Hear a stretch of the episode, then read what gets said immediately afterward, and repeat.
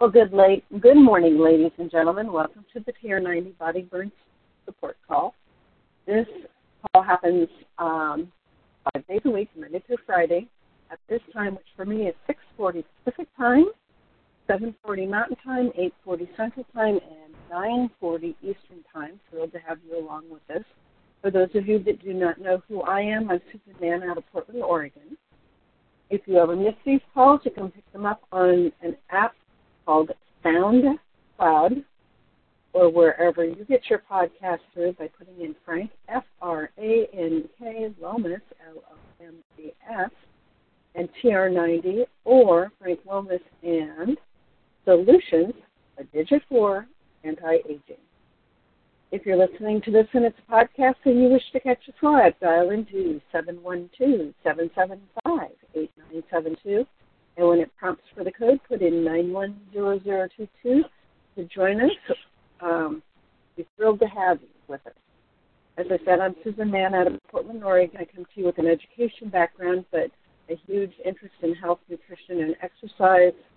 And Frank had another appointment this morning, so I'm doing today and he's doing tomorrow.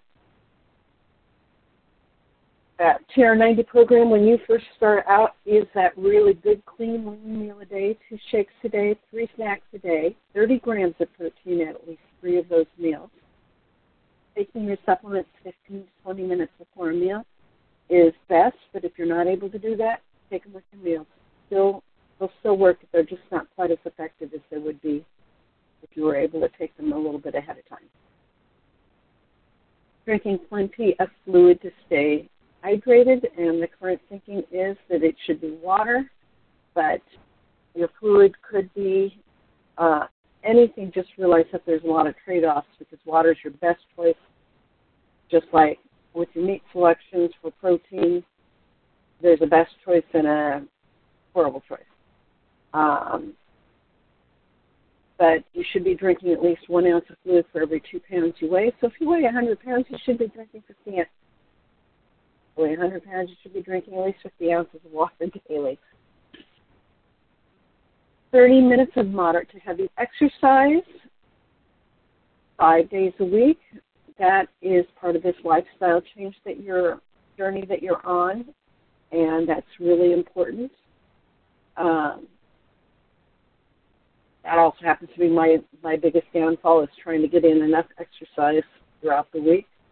So that's been my struggle, and so I'm always listening for tips on that. Getting plenty of rest, 7 to 9 hours of good quality sleep a night is optimum, but if you're not able to do that, do the best you can and then slowly build up to it.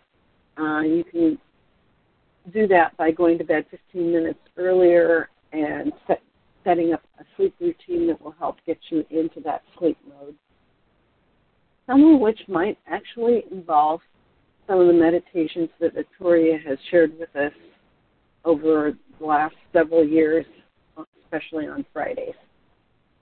So with that being said, I am going to share some information out of a book that's called 7+ servings of fruits and vegetables every single day, macronutrients, micronutrients, and fiber. Also another key part of that TR90 program. So today I'm sharing some information out of a book called Fat Chance, Beating the Odds Against Sugar, Processed Food, and Obesity and Disease. And it gives some of the science behind why our scientists built our TR90 program the way that they did. And today we are actually jumping into Fiber by Robert H. Lustig. And fiber is half of the antidote. And I'm going to start out first with a little vignette, and hopefully it will help explain some things. Sanjata is a 13-year-old Indian girl who has been diagnosed with type 2 diabetes. At a height of 5'4", she weighs 170 pounds. According to her BMI, she is technically obese, but she doesn't look it. Her mother is a nurse in the local hospital and also a type 2 diabetic. She told me, "I don't understand how this can happen. We are Indian. We are vegans at home. However, the family consumes large amounts of white foods such as naan, rice, potatoes, and processed starches. Almost completely lacking from their diet are brown foods such as lentils, garbanzo beans, and whole grain products. Like many teenagers, Sanjata refuses to eat her vegetables. Beverages consist of soda and juice and virtually no water. The fiber content of their diet is close to zero. The stealth nutrient. Fiber is also known as roughage or bulk. It is the most understood weapon in our nutritional arsenal. The common belief promulgated by countless TV commercials playing to the over 70 crowd is that fiber is important for our bowels and little else. Fiber makes you, quote unquote, regular, as if constipation makes you erratic. These commercials suggest that you should start eating fiber to make those golden years a little smoother. Meanwhile, gastroenterologists have impressed upon us the value of fiber to prevent both colon cancer and diverticulitis. All that's true, but fiber is oh so much more. As you will see, fiber is half of the antidote to the obesity pandemic. But how can something that we don't even absorb be so darn valuable? Unlike the other food steps previously discussed, fats, proteins, and carbohydrates, fiber isn't digested or absorbed by your body. It travels through and out of your stomach, small intestine, colon, with minimal alteration. USDA does not classify fiber as an essential nutrient. Indeed, most people consider fiber a waste of product of food and a waste of time. Despite this, the dietary reference intake for fiber suggests a total of 14 grams per 1,000 calories, or essentially 25 grams of fiber per day. Paleobiologists have performed DNA footprint analysis of 3 to 10,000-year-old stool samples from caves in Texas, allowing them to determine what our ancestors ate based on the bacterial makeup of their intestines. They estimate that these cave dwellers consumed about 100 grams of fiber per day. Yet our median consumption of fiber is currently at 12 grams.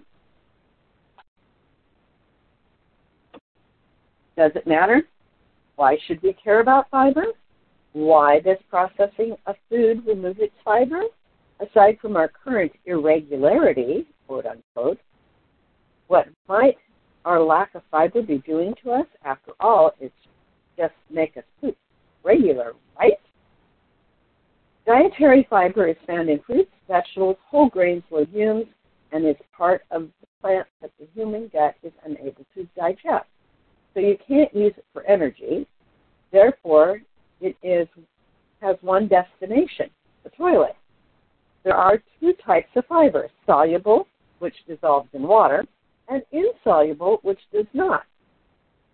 This difference determines each type of fiber's impact on your body, health, and stool. Soluble fiber slows digestion and absorption and is fermented by the bacteria of your colon into gases, breeds socially unacceptable emissions except for teenage boys at a summer camp. This is one reason we haven't missed the removal of fiber from our diet. It consists of strings of glucose molecules such as pectins found in fruit and used to make jelly. That absorb water to make a gelatinous, viscous substance. Insoluble fiber consists of polysaccharides, non-glucose carbohydrates, such as cellulose, the stringy stuff in celery. They are not digested at all, but they do not dissolve in water, and they have a laxative effect and speed up the passage of food and waste through your gut. So, your soluble fibers, that would be your oatmeal, your oat cereal, your lentils, apples, oranges, pears, oat bran, strawberries, nuts, flax seeds, beans, dried peas, blueberries, psyllium, cucumbers, and carrots. The insolubles, fat that does not absorb water, whole wheat grains, wheat bran, whole wheat, corn bran, seeds, nuts, barley, couscous, brown rice, bulgur, zucchini, celery, broccoli, cabbage, onions, tomatoes, celery, carrots, cucumbers, green beans, dark leafy vegetables, fruit, and root vegetable skin. Metabolically, the two together are an unbeatable pair. The insoluble fiber forms a lattice network for the soluble fiber to sit on, which the soluble fiber bridges the gaps in the lattice work to maintain its integrity. Kind of like the hair catcher in your shower drain. Without it, the hair goes down the drain rapidly. But when the hair catcher catches the hair, now you've got a stopped-up bathtub. In the case of fiber, however, inhibiting the rate of flux from the intestine crossing into the bloodstream is a good thing. It gives the liver a chance to fully metabolize what's coming in, so there's no overflow. Unfortunately, the majority of the foods we consume today lack fiber in any sort. We find grains are stripped both of bran and germ in the process of milling. This gives them a finer texture and extends their shelf life while taking out the various micronutrients and, in particular, fiber. Refined grains include white rice, white flour, pasta, potatoes, and many of the cookies, crackers, and cereals that stock your pantry shelves. Enriched grains may replace some of the nutrients removed. Once the fiber is taken out, you can't put it back in. To get the full metabolic benefits of fiber, it needs to coat the starch granule on all sides, forming a sphere or a kernel, so that the digestive enzymes in the intestine must slowly strip it away. The starch, or the endosperm, is on the inside. The bran is on the outside. The whole kernel represents a source of insoluble fiber. Strip away the outside bran and you are left with starch, which is the glucose. When you ingest the whole kernel, your intestines will slowly strip away the outside bran, making the rise in serum glucose occur slowly and reach a lower peak concentration. But when the outside bran is removed by processing, your liver is hit with an influx of glucose, and the rise occurs quickly with a higher peak. That means a higher insulin peak.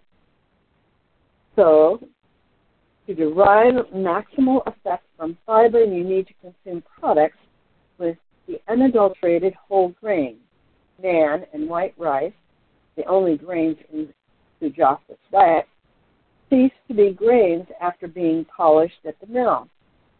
But here's the problem. Even whole grain doesn't mean whole grain. According to the IOM, food must meet at least one of the following criteria to be considered whole grain. Contain at least 8 grams of whole grain per serving.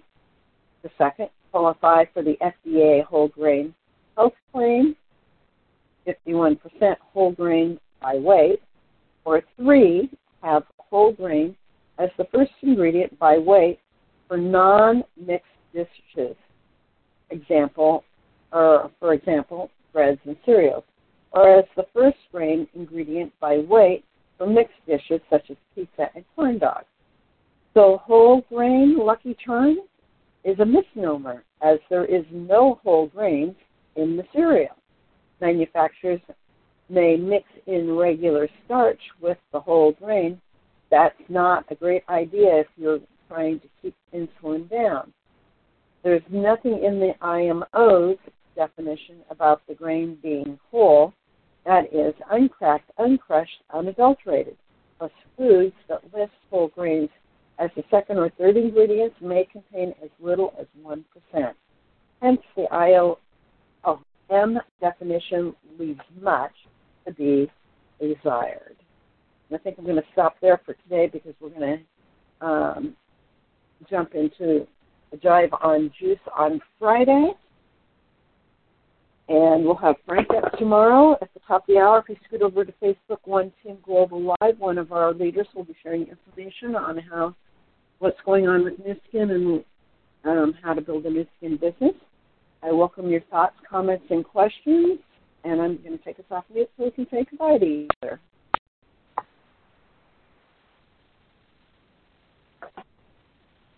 So hopefully hope you will have found that to be interesting. I know I did, because getting your macronutrients and micronutrients are important from the fruits and vegetables, but getting the fiber is just as critical. Guys need 45 grams and ladies need 32 grams for good digestive health. This is a side note. And if there's no other thoughts or comments, we'll see you back here tomorrow with Frank, and I wish you to have a great day.